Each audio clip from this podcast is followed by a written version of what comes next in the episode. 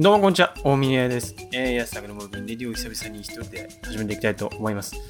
今、今というか今日、えー、ちょただいまちょうどね、えー、と、スナフキンこと明日さんが、えー、いないんで、一人で撮ってますけど、う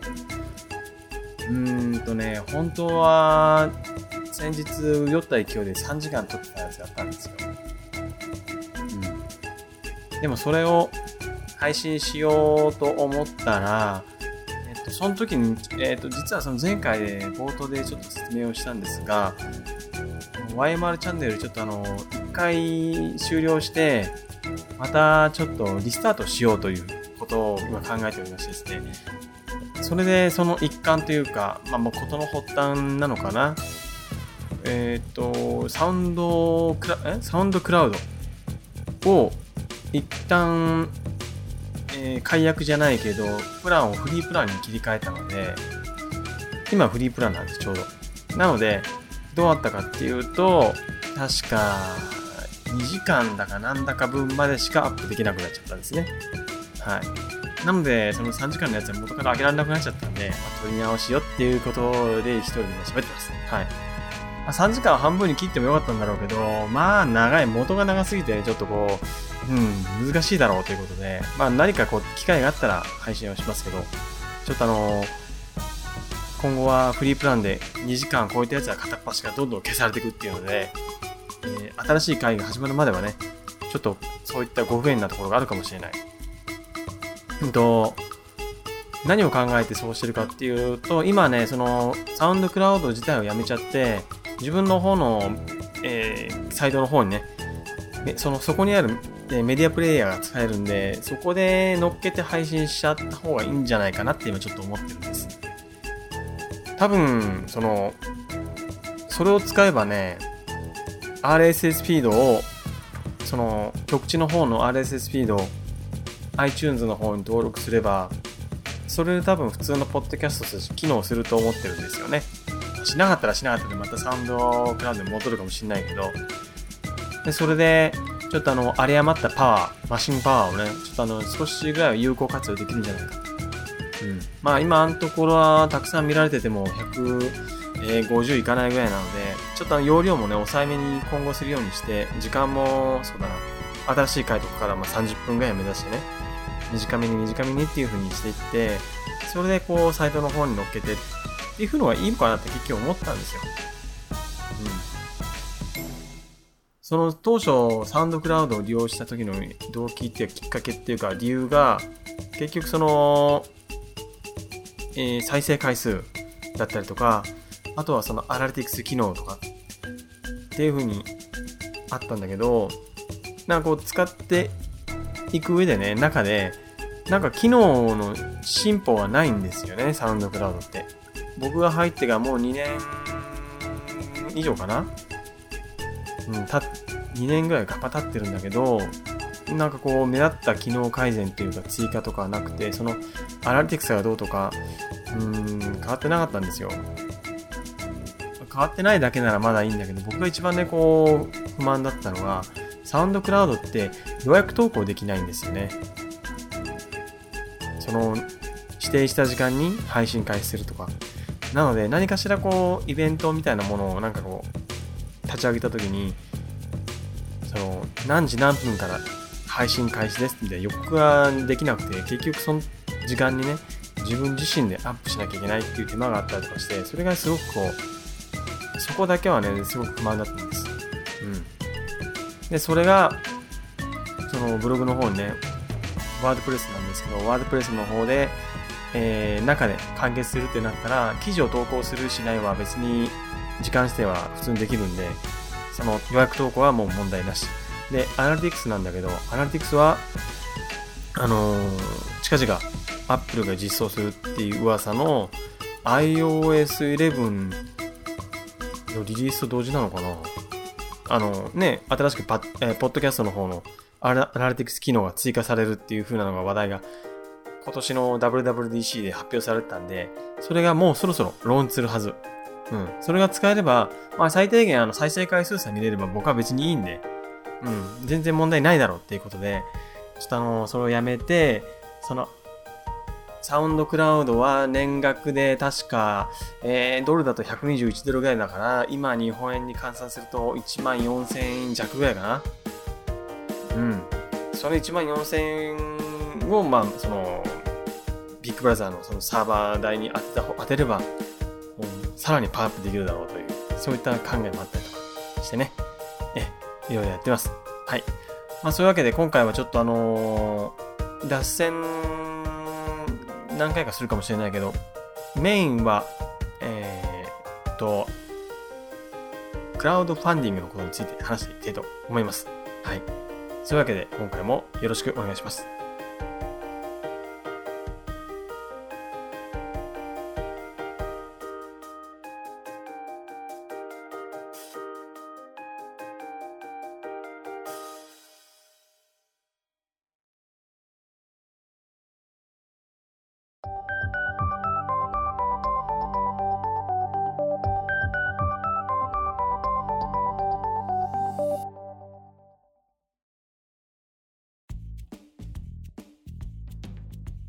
それでは本編の方に入っていきたいと思うんですけど、早速ちょっと脱線しちゃいますね。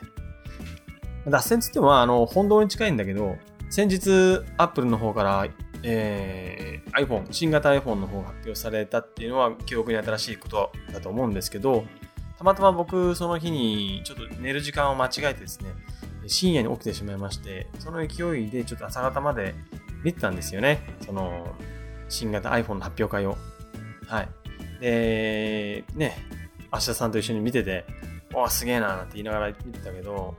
まあ、あのー、普段はあんまり iPhone に興味なかったんだけどね、意外とこう、iPhone X の方がね、すごいなと思って、ちょっと惹かれてる最中です。うん。デザインはね、あんまり好きじゃないんだけど、画面そんな大きくなくていいし、うん、何が良かったかなって思ったらね、単純にあの、ワクワクするような要素として、あの、Face ID ってあったじゃないですか。ね、Face ID を利用、まあその機能を利用したメッセンジャー機能の、あの、フェイストラッキングのデモンストレーションあったと思うんですけど、まあ具体的に言うと、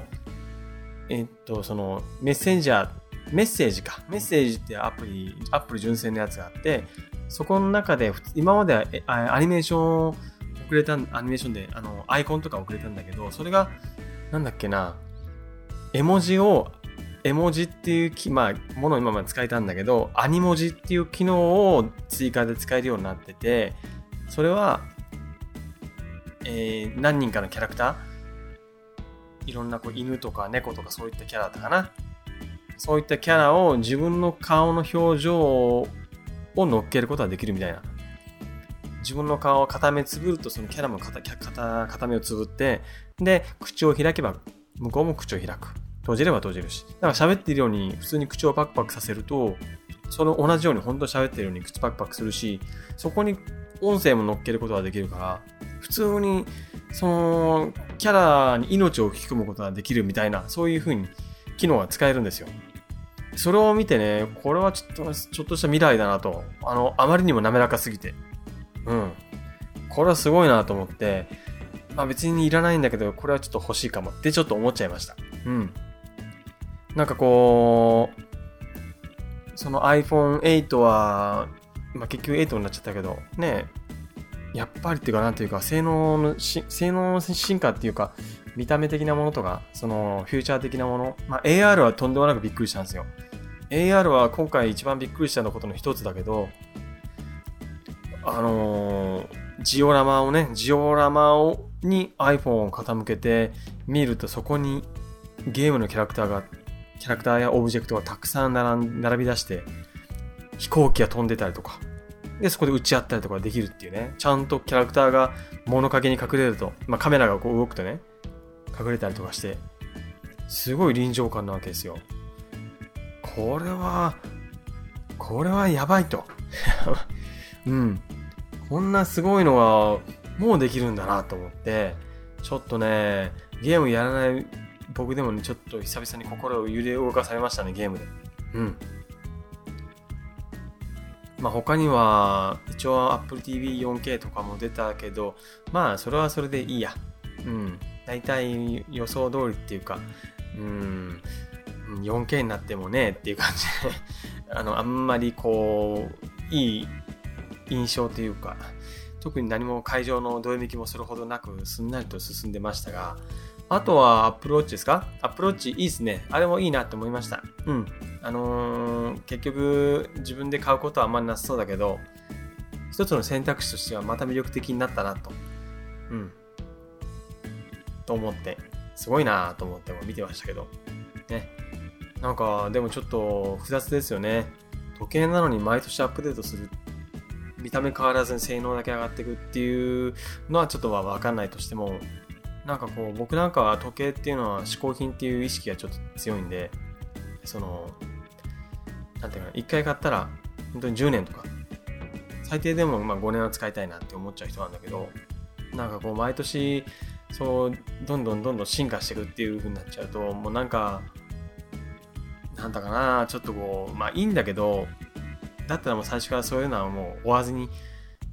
適当に好きなタイミングで好きなやつ使えばいいかなとかね。なんかこう、毎回毎回釣られて、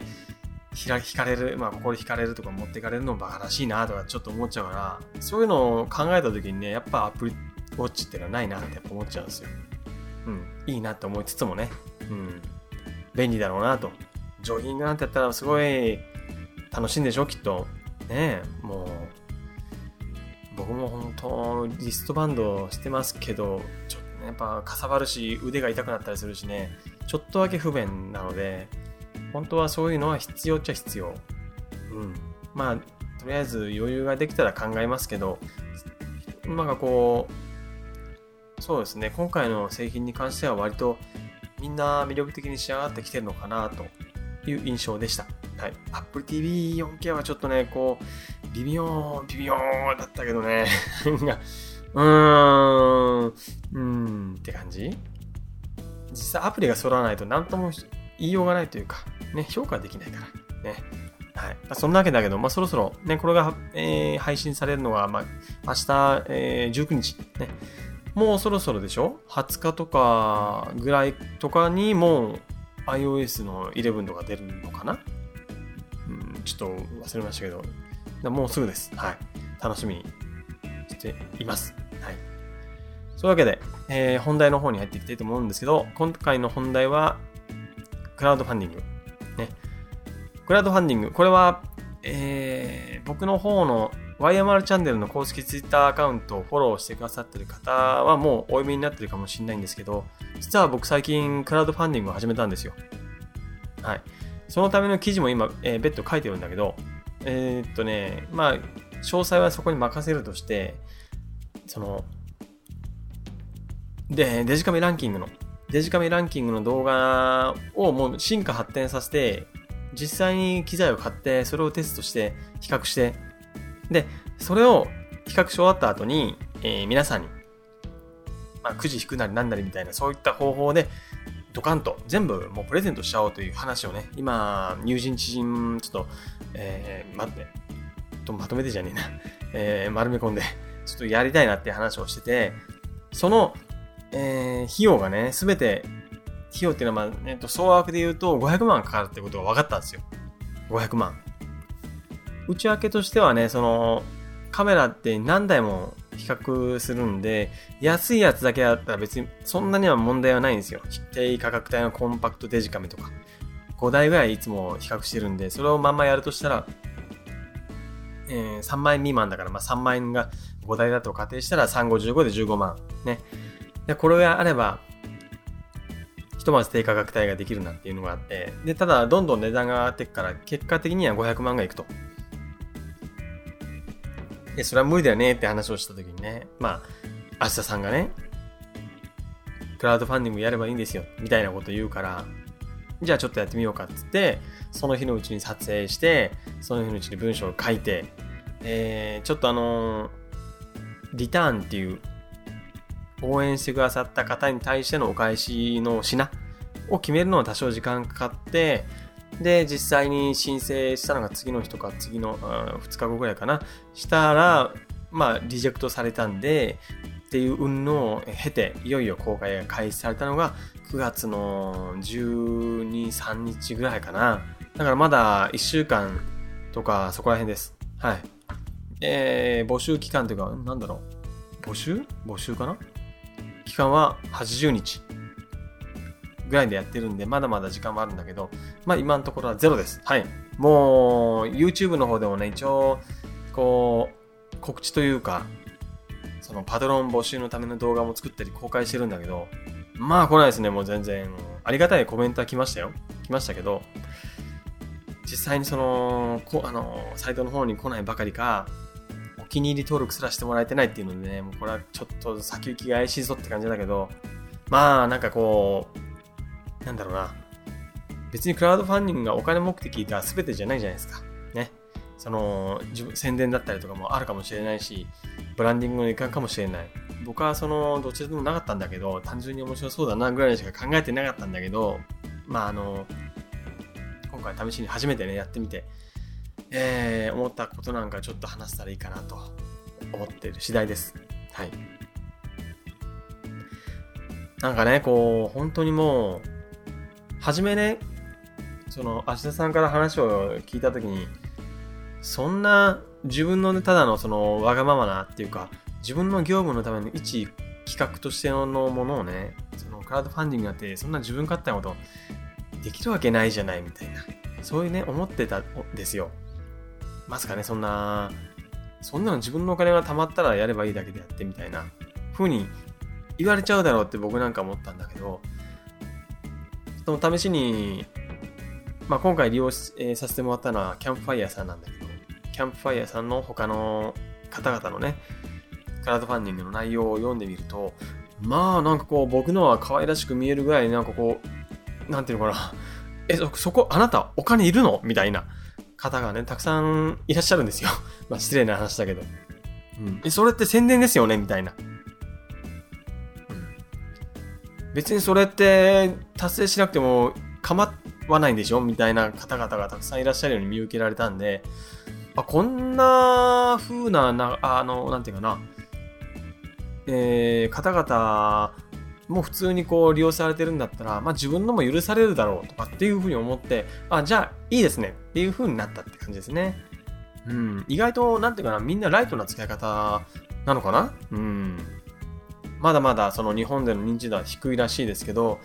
それが今後もっともっと高まってきたら、まあ、今ね、今の段階だと多分10%とかそこら辺らしいです。よく知ってるっていう方がね。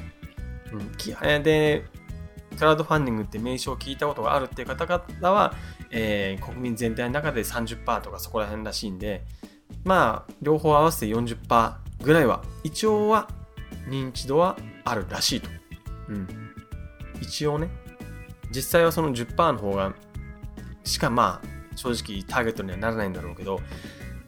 なんかその、一応ね、こう、今回の大きな目標の一つとしては、そのクラウドファンディングの成功云々っていうのももちろんあるんだけど、その YouTube を使ってね、どれぐらいその成果を出せるのかっていうところは一つの肝かなって思ってるんですよ。うん。その、今回の比較動画っていうのは、今までのそのものと違って結構回数をたくさん作りたいなと。一台一台の詳細なレビュー動画をと作るでしょ、まず。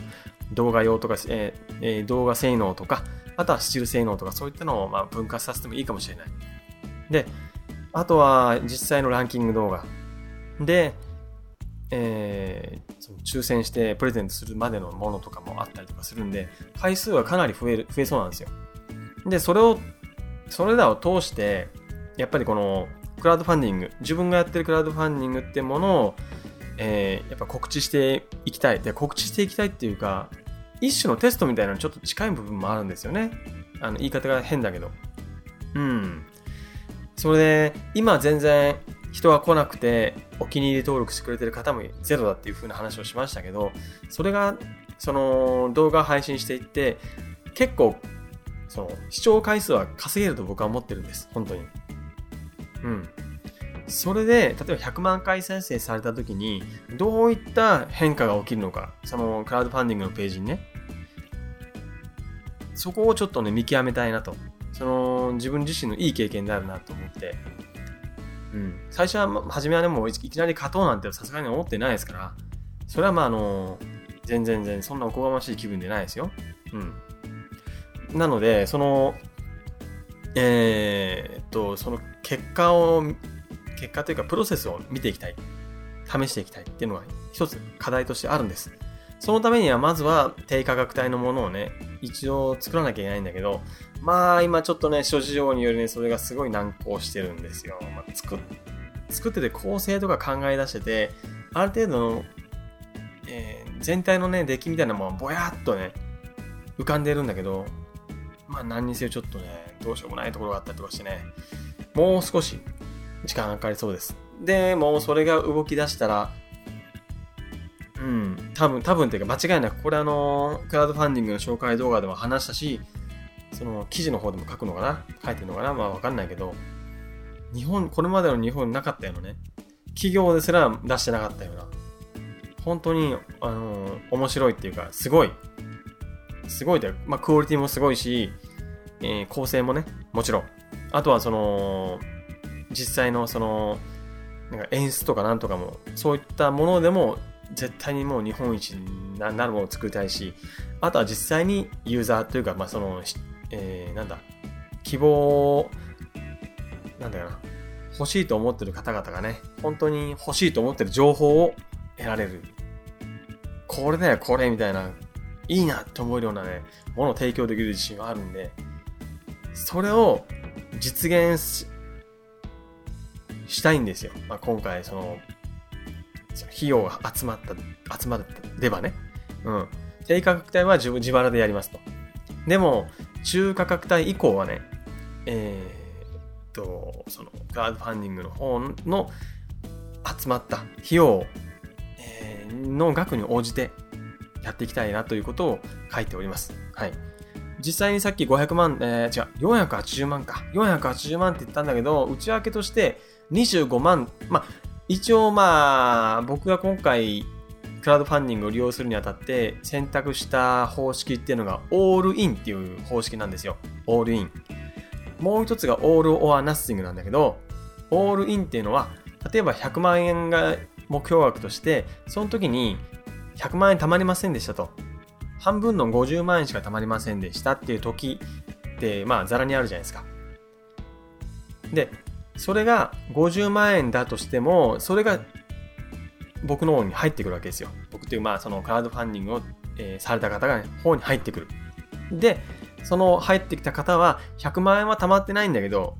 半分の50万円なんだけど、そのプロジェクトを実行に移す義務が発生するというね。そういう、えー、方式。で、オール・オア・ナッシングが皆さんが、まあ、大抵頭の中に思い描いているであろうあのクラウドファンディングで、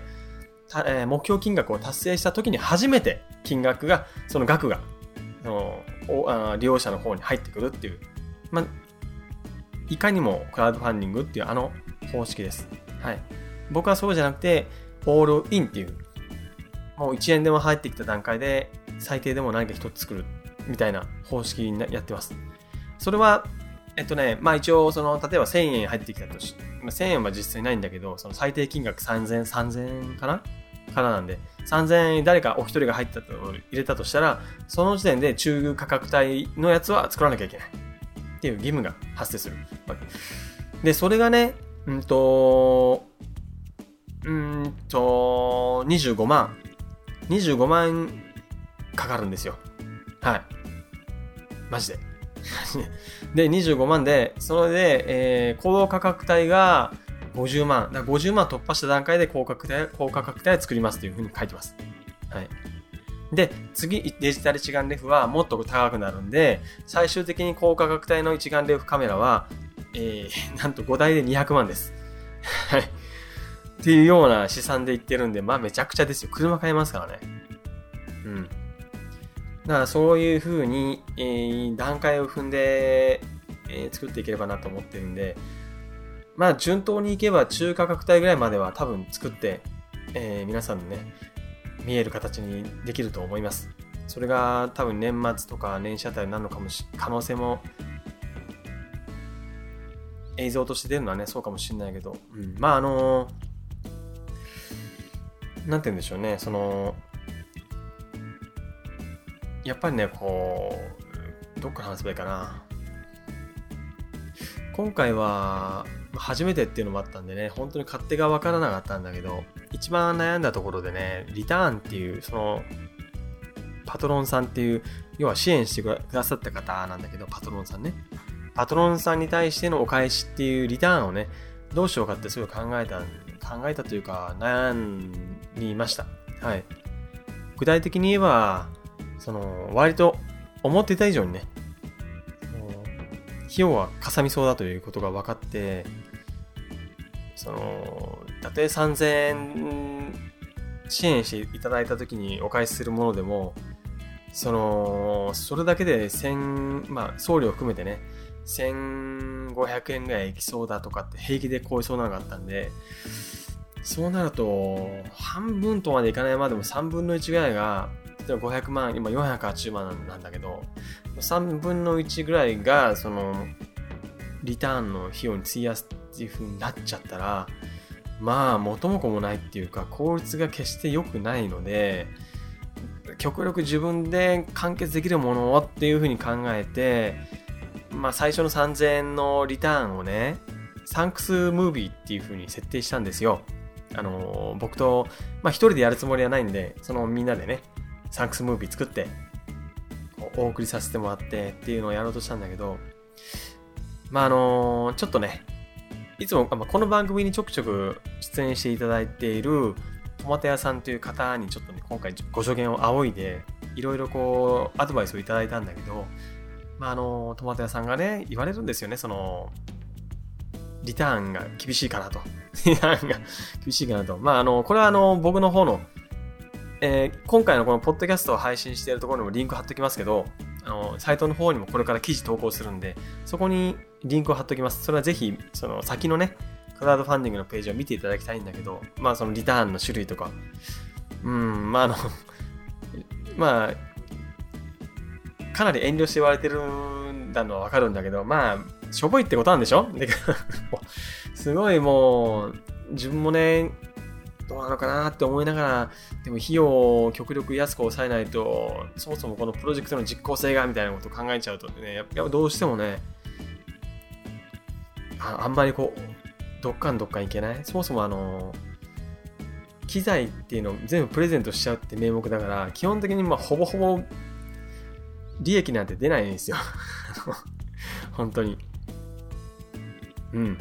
トントンでぴったりでだって計上試算してるのに、そのうち500万だとして、そのうち150万ぐらいが例えばリターンでだとしたら、その150万じゃあ、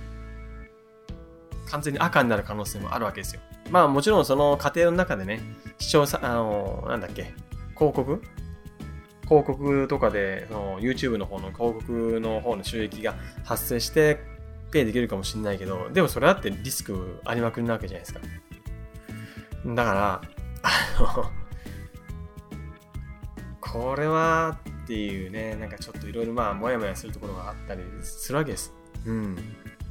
止まった屋さんにで、まあ、いろいろね、また僕の方もね、こ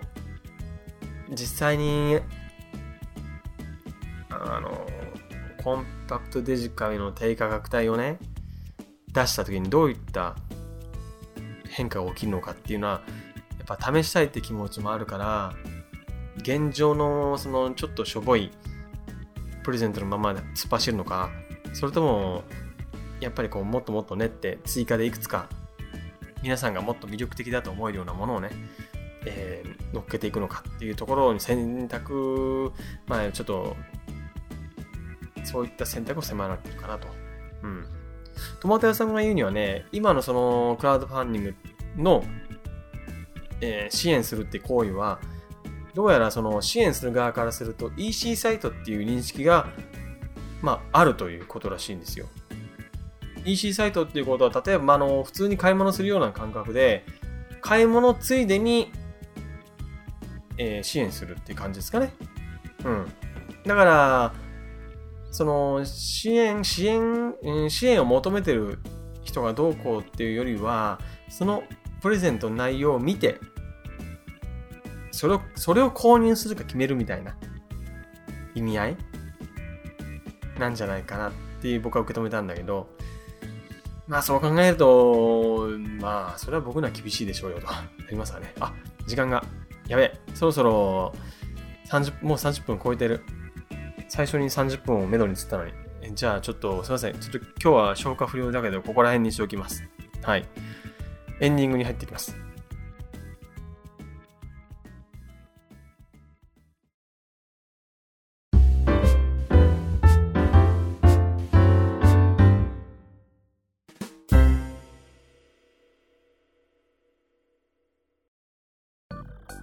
それではエンディングの方に入っていきたいと思います。久々の一人語りというか一人喋りなんだけど、意外とスムースに進んでよかったですね。うん。全然喋れないかと思ってちょっと焦りました。えっ、ー、とね、最近ね、ネットフリックスで、えー、食の秘密だったかなっていう、えー、ドキュメンタリーを見たんです。はい。初めに断っておくと、僕、断っておくとっていうか、初めに言っておくと、僕ドキュメンタリーって大好きで、えー、ほんと古くは小学生とか幼稚園の頃あたりから NHK のあの7時ぐらいからやってるドキュメンタリー夕方7時からやってるドキュメンタリーをもうほぼ毎回欠かさず見てるぐらいのドキュメンタリー好きなんですよ。あの大自然がどうとかね、例えば。あとあの、プロジェクト X みたいなそういったものとか含めて大好きなんです。はい。で、それが最近テレビがない生活がもうかれこれ6年や5年近く続いたのかな。でそのドキュメンタリーっていうのが本当遠ざかってたんだけどそのたまたまねネットフリックスとかであとまあアマゾンプライム？でネットあ違う違う。そのドキュメンタリーがたくさんあるってことを知って結構見始めてるんですよ。その中の一つでね食の秘密って言ったかなっていうのを発見して熱心に見たんだけど、まあ、あの内容としてはその肉ばっかり食べてて本当にいいのかなと。野菜ば野菜をもっとたくさん食べた方がいいんじゃないかなとか。あの環境破壊がどうなのかなとかね。そういったものを結構こう難しい内容のやつだったんですけどその中でねちょっとこうやっぱりこうタンパク質の取りすぎは体に悪いとかまだそのタンパク質っていうことはイコールまああの、えー、肉肉というかまああの